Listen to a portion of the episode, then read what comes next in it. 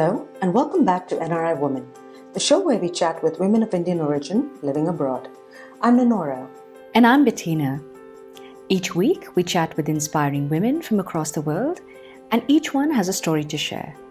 We hope in sharing these stories, you will learn something new, be inspired, or know you are not alone in some of the struggles you face. Despite all the advances women have made at the workplace and in the realms of business, there's one area where women lack significantly the area of financial empowerment. Whether one is a working woman or a spouse, one must know where they stand financially and have the knowledge to save and invest so they can protect, grow, and spread their wealth. It's easy to hand over financial responsibility to someone else or say that it's just not your thing.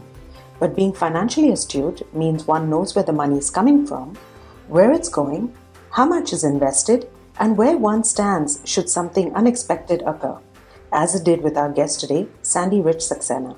And it happened so quickly, she wasn't prepared for it. Sandy, an educated and confident woman, was happy to play the role of a supporting spouse after she got married. So, before I entered the workforce, my priorities and my uh, focus was different. So at that stage, I was still playing the role of a supporting spouse. So my objective at that stage was to be the the pillar that my children could hold on to you know for whatever reason i have i was always present for them and i was a very active mom when it comes to school activities. So I spent a lot of time doing that. And so my focus was different. That's why I never went out and did anything other than what, what was related to my kids. Sandy lived a very comfortable life. All the family's needs and wants were met. As many of us often do, she lived in the present and it never crossed her mind that she needs to plan for the future. She left that to her husband. And then at the age of 44, her life changed. Okay, so 1996 is a defining year in my life because that's when I moved from housewife and a supporting spouse and a hands on mom to me. And when I say me, uh, it was a realization that I needed to do something more meaningful with my life because I was a very rich woman, and in six months, by the time December 1996 came, I was a very poor woman. And the reason for that is uh, financial challenges. And uh, when I look back, maybe my husband was very instrumental in taking us down, but can I put the whole blame on him? The answer is no. I am an intelligent woman, I'm an educated woman, but I voluntarily had given up that right to be involved in the financial decisions of my family, which would affect me and my children. And so when you leave all those decisions to another individual, then you have to take the consequences as well. So I used to do this blame game it's because of you that this happened, it's because of you. But when I look back at it, was I also responsible? And the answer is yes. So going through that turmoil and uh, that financial stress and everything, that's when I decided I had to do something. So I decided I was going to get a job. And while I was still contemplating this, my husband collapsed in a restaurant. And uh, fortunately, it was not a heart attack, but it was sheer exhaustion. And I looked at him lying in a general ward of the male section of the government hospital and I said, Is this where we've come? Is this how low we have come? From a man who could afford the best treatment anywhere in the world. Today he lies in a hospital with no money. So, anyway, I made a decision then to do something. And I wanted to write a CV, but of course I couldn't because there's nothing to write. So my sister sent me for a couple of interviews because she knew people. She was in recruitment. She knew some people, uh, but they all said, you know, she's a very presentable lady. She dresses well. She speaks well. What can she do? What can she do? Those words others throw around so carelessly. When those words are heard often enough, they can easily seep into one's soul until the words become one's own. That quiet voice, always whispering, What can I do? But not Sandy. She didn't let others define what she could or could not do. She kept her focus. And then when I think about what they said, I said, you know, Everybody's so in their own box. Nobody wants to take a chance. Nobody wants to give you an opportunity. But you know something, it didn't bother me so much because I was focused on something else, getting a job. And I believe in the power of prayer. So what I would do is I'd pray every day, many times. The prayer was always this open a door for me. Any door. I'm not being specific. open one door for me and uh, I'll do the rest. But nothing was opening. But I wouldn't change my prayer. I never questioned why. I didn't say, why are you doing this to me? Uh, it's not fair. None of that. It was just consistent. So that's what I learned consistency based, right? Her belief in a higher power helped her stay focused, and she found that door she was looking for in a newspaper ad. And then I looked in the newspapers, and it said in bold boundary, bold uh, dark boundary, and it said, if you think you're a people's person and you think you have good communication skills, no experience required, training provided it was like, wow, this is just only for me. I was so excited. So I decided to go attend this seminar or whatever. It just said, it didn't even say seminar what, but I was just overjoyed. So I took off for this uh, place and attended the, the seminar. And I'm not shy, so I sat in the front row and asked questions. Uh, and the seminar was conducted by a, a young man of 29 who turned out later on to become my boss. He's still my boss. And uh, they hired me on the spot. And I couldn't believe it. They said, We think you have the potential to be a good financial consultant. That was over 20 years ago. Since then, Sandy has gone on to build a career in financial empowerment. She leads an all female team of financial counselors at her job and heads the division Family Matters at her family firm. Her focus now is empowerment of women, including financial empowerment. And it's been a wonderful journey, wonderful journey, because I have been able to use my experience of not planning, not being involved, not being responsible, not being committed to a person who is all of that now.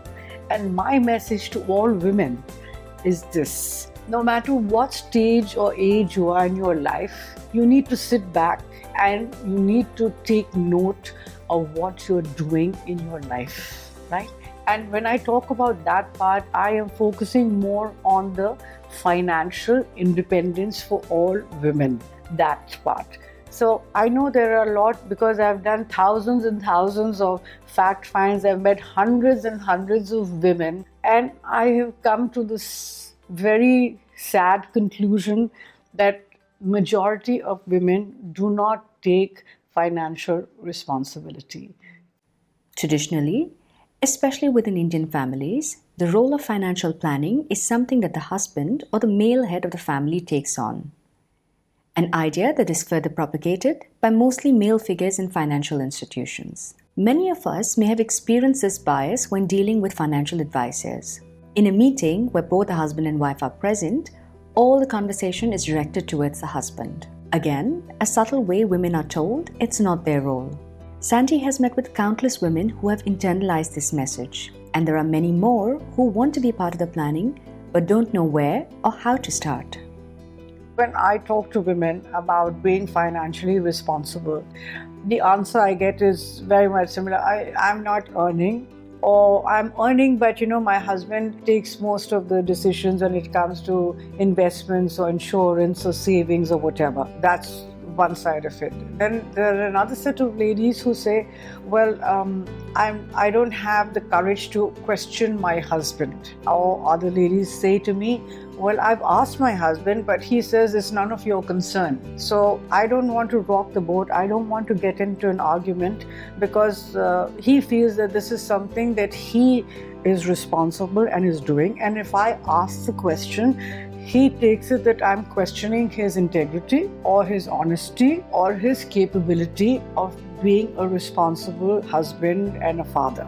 I'm telling them it has nothing to do with that, you know. And if you do face a situation like that, there are many ways of how you can bring down those barriers and have the confidence of your husband to share information with you. So, one of the ways that one can do that is if you are not a working spouse and you take care of everything else, most probably your husband, you have a joint account with your husband and you have a supplementary credit card, and uh, or uh, he's very nicely given you his ATM card, so you have the freedom to take out money, you know, and so you you feel confident and comfortable in yourself, right? But this is beyond that. So I always tell people, husbands uh, who are busy with their work sometimes do not have the time for effective record keeping. So, one of the things that you can do as the spouse who's not working is offer to take over the complete record keeping of all financial matters. So, that could be your bank accounts, that could be your fixed deposits, that could be your safety deposit box, that could be any insurance policies that could be any savings or investments, real estate. It could also be what are the loans that are outstanding? Is it a car loan? Is it a mortgage? Is it a personal loan? How many credit cards do you have? Are you paying all the outstandings on all the credit cards? Are you only paying the the minimum balance so that you don't get bugged by others you know collection agencies? So you can start a press spreadsheet with just that and keep tracking that to see okay this is the amount of money that comes in. This is the money that is allocated to all these things. Are these being paid on time? Are we behind payment etc so that is a way of taking away that extra burden from the husband so he can focus on other things and also reminding him of when these things are due. Then you actually get a full picture of your financials. You know are you in debt? Are you just making ends meet do you have something for the future? Do you have something which you can fall back on? So that is a way of getting started. And then when you see all that, then you get to know is this where my life is today? And what is it that I can do to make it better? So that is a way of starting out. And it's never too late to start. Sandy started from scratch at the age of 44 and worked her way up to paying off debts and securing her future. A large part of how we look and deal with money stems from messages that were passed on to us growing up. So, this is an exercise for all our listeners, right? Is to sit back and think what were the money messages I received when I was growing up as a child? Was it always listening to, uh, you know, we don't have enough money or we have to pull up our uh, socks and not make too many purchases or you know things are difficult. I don't know whether I, my my job is, is secure or not. There are lots of things that we as parents talk in the hearing of our children. And because their children are young you know two three four five whatever we think it's okay. Like if they're even in the next room but they still hear. So for example my mother was always a housewife my father was a very controlling man and he gave her very little money to actually run the house. And he also was very controlling in the sense that he wanted the best of everything, but he wouldn't give her the resources. Okay? And if she asked for more, there was always an argument. So I grew up with that thing about women not having enough, but still expected to do everything. And at some stage in my life, I thought to myself, I will never ever be in that situation. But what was my subconscious? And what did I end up doing? Exactly the same. Till I made that conscious decision. So, can we change the way we are behaving? The answer is yes. We cannot undo the mistakes we've made. But as parents, we can be conscious about the money messages we send out to our children. One thing I'd like to say, because I, I deal with a lot of women prospects, is this thing about, you know, I don't have money, but, uh, you know, I do this kitty party. That's a very good example. I do this kitty party, and you know, uh, from my household money, I put uh, 500 dirhams or a thousand dirhams, and then of course at the end I get this, you know, 10,000 dirhams or something, and then I just go out and buy what I want. Okay, and I and then I, but I don't tell my husband, you know, Uh, and I hide it. And then slowly, slowly, I'll start wearing the jewelry or something or whatever. And it's not noticeable to him, so I don't have to explain, and there could be some conflict. Now, I'm having this conversation on the telephone with another friend, and my child is listening to it, right? So that child grows up with it's okay you know, mommy needs to hide, mommy doesn't need to tell. That's the message that's going out. So, and it's all related to money.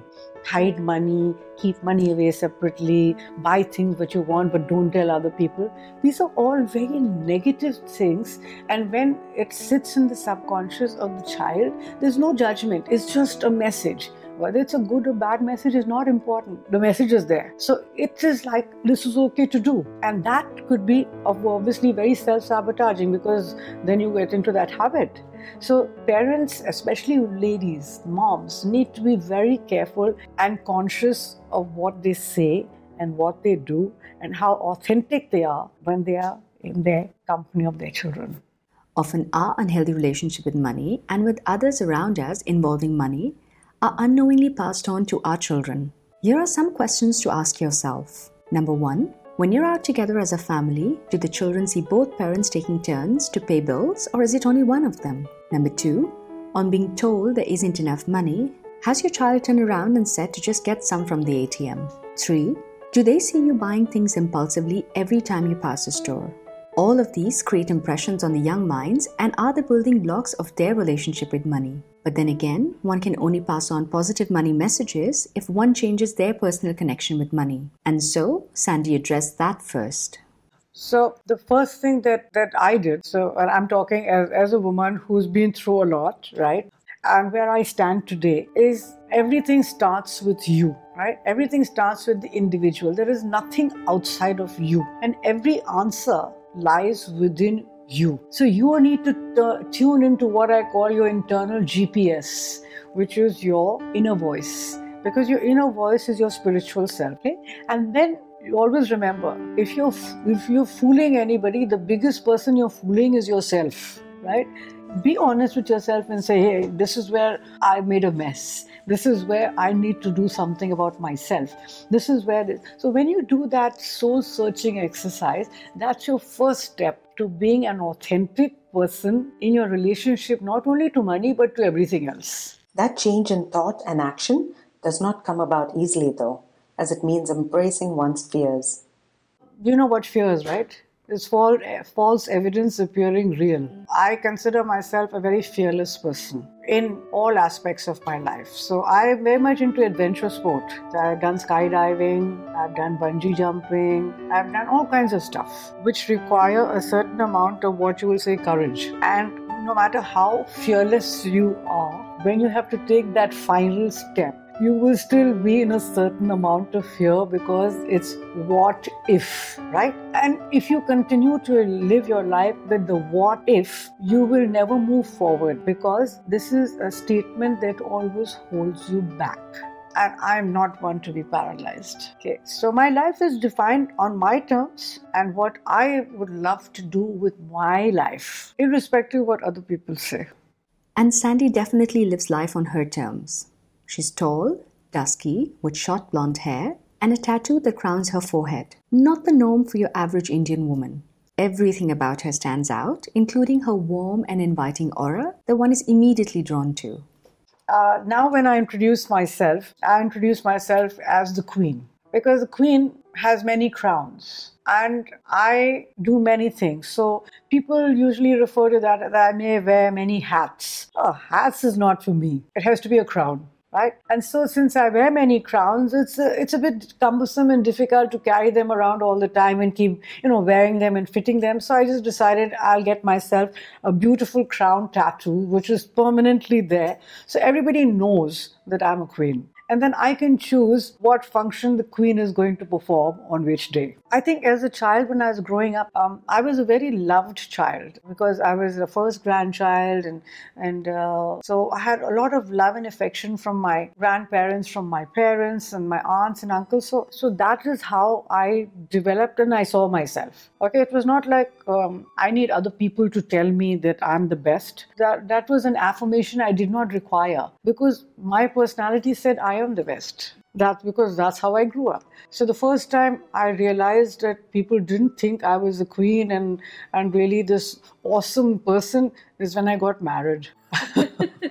and my in-laws didn't think I was anything at all. It's like, oh my God, what happened here? Like, I was in trauma. Like, oh, why are they thinking I'm special? Of course I'm special, you know. So then that, that was my first realization of other people not thinking about me in the way that I thought they should think. So it was quite a battle for me. But of course, I overcame that. For Sandy, hitting the financial roadblock was a catalyst that began her introspection. And it was during this time that she remembered her mother's words. A very simple sentence that my mother said to me when I was getting married. She said, Always remember one thing don't compromise. That's it. And in the first those years of marriage and children and everything, I did compromise. I did compromise till we hit this financial roadblock. And that's when I realized the value of that sentence that she said to me don't compromise. In fact, I can say this that uh, when that statement really made sense to me is when I started on my journey and I was getting financially more independent, more secure because my income was growing. I was able to get us out of debt. I was able to make payments. I was able to step in. So I was this person who was always in the background. And suddenly I came and stood shoulder to shoulder, and now I was moving ahead on my path. And that's when this com- this phrase that my mom had said, given me this long time ago, that started resonating with me more. Because to depend on myself, to be independent and self sufficient is what I was experiencing. And I was not going to compromise that. Sandy did not hesitate to reach out to get the support she needed, and she's always the first one to offer a supportive hand to others. And all of us have the opportunity to be part of an ecosystem that helps others rise and lets us lean on others when needed. Sometimes you require that push or you require somebody to hold your hand. And that's what empowerment of women is all about, right?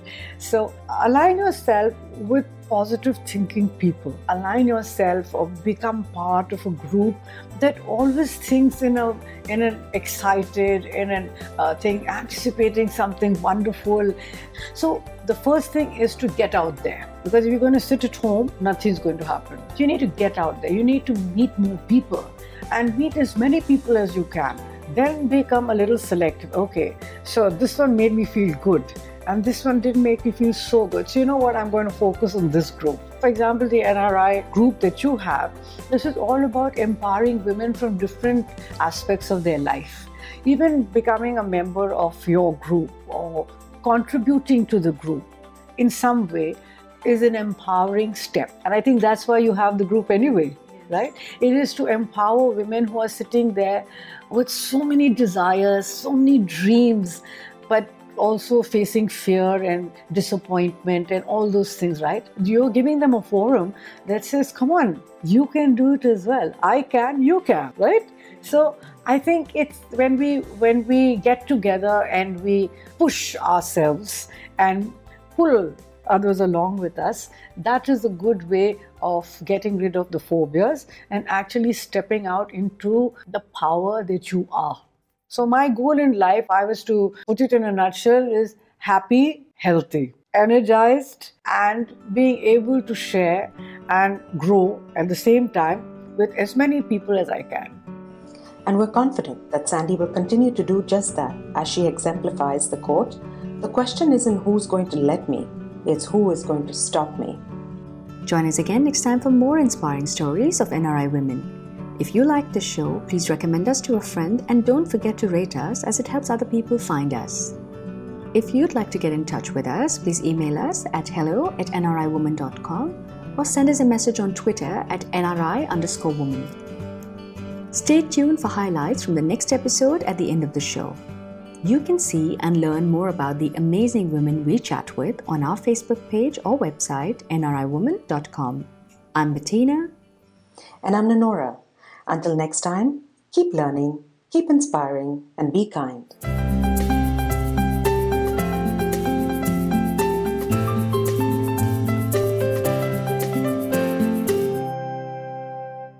Next week on NRI Woman. The one thing is stay positive. Use this as an as an event where you celebrate life. You know, something when something bad happens to you, you have three choices. You can either let it define who you are, you can let it destroy you, or you can let it strengthen you. And I think uh, my thing is let this be the an opportunity where you see a different you and let it strengthen you, and you come out as a much stronger person at the end of the day. New episodes come out every Monday. Make sure you subscribe.